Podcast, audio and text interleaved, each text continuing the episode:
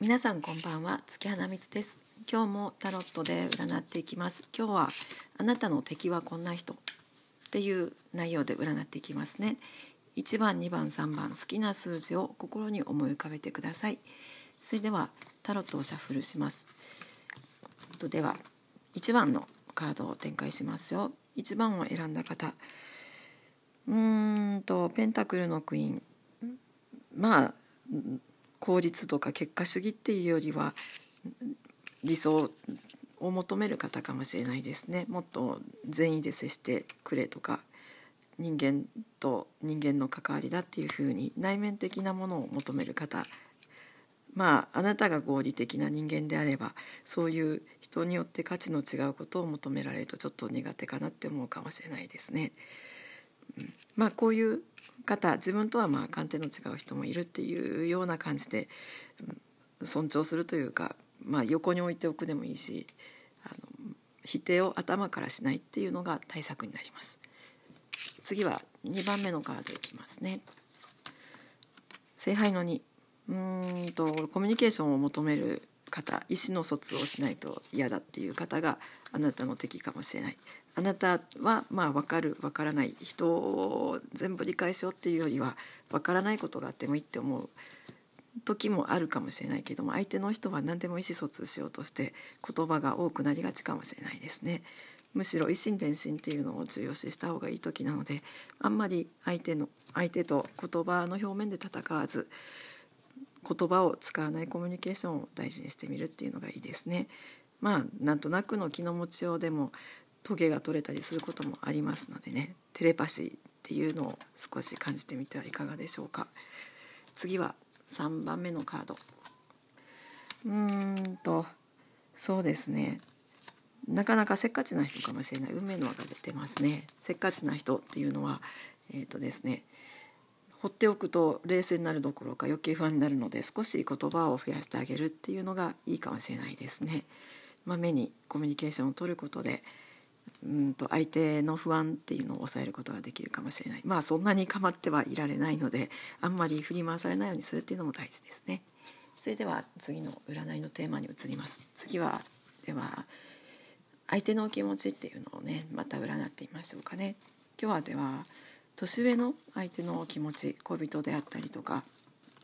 パートナーであったりとか友達でもいいですね。の気持ちを占ってみたいと思います。123どれか数字を思い浮かべてくださいね。それでは3からいきましょう。3番のカード。うーんとなかなかいろいろ求めてくるところがあるのでうん自分たちが今現在のあるがままで満たされるっていうよりはいろいろ不足を数えてしまうような状態にあるのかもしれないですね。ちょっとは冷静になった方がいいかなっていうようなそんな不安定な時期のようですよ。それでは次は2番目のカードを選んだ方太陽のカードが出てますね。できれば早くお付き合いを公表してほしいとか堂々と付き合いたいって思ってるのでまあお付き合いする前の段階の人であれば、まあ、付き合うならはっきりとしたお付き合いを求めてるっていうようなところがあります。もう付き合いが始まってしまってる人の場合まあ何て言うんでしょうねあんまり隠し事もしないで堂々と付き合いたいなと思ってらっしゃるようですよ。夫婦でも一緒にいる時間を増やした方がいいかもしれないですね。では次は321ときて1番目のカードですね。えーと、1番目のカードの方、えーと相手の気持ちうん2人で一緒にいて物事がうまくいくといいなと思ってるようですので共通の趣味とか話題を持ってみたりとか一緒に出かけたりっていう風にするといいかもしれないですね。うん、まあ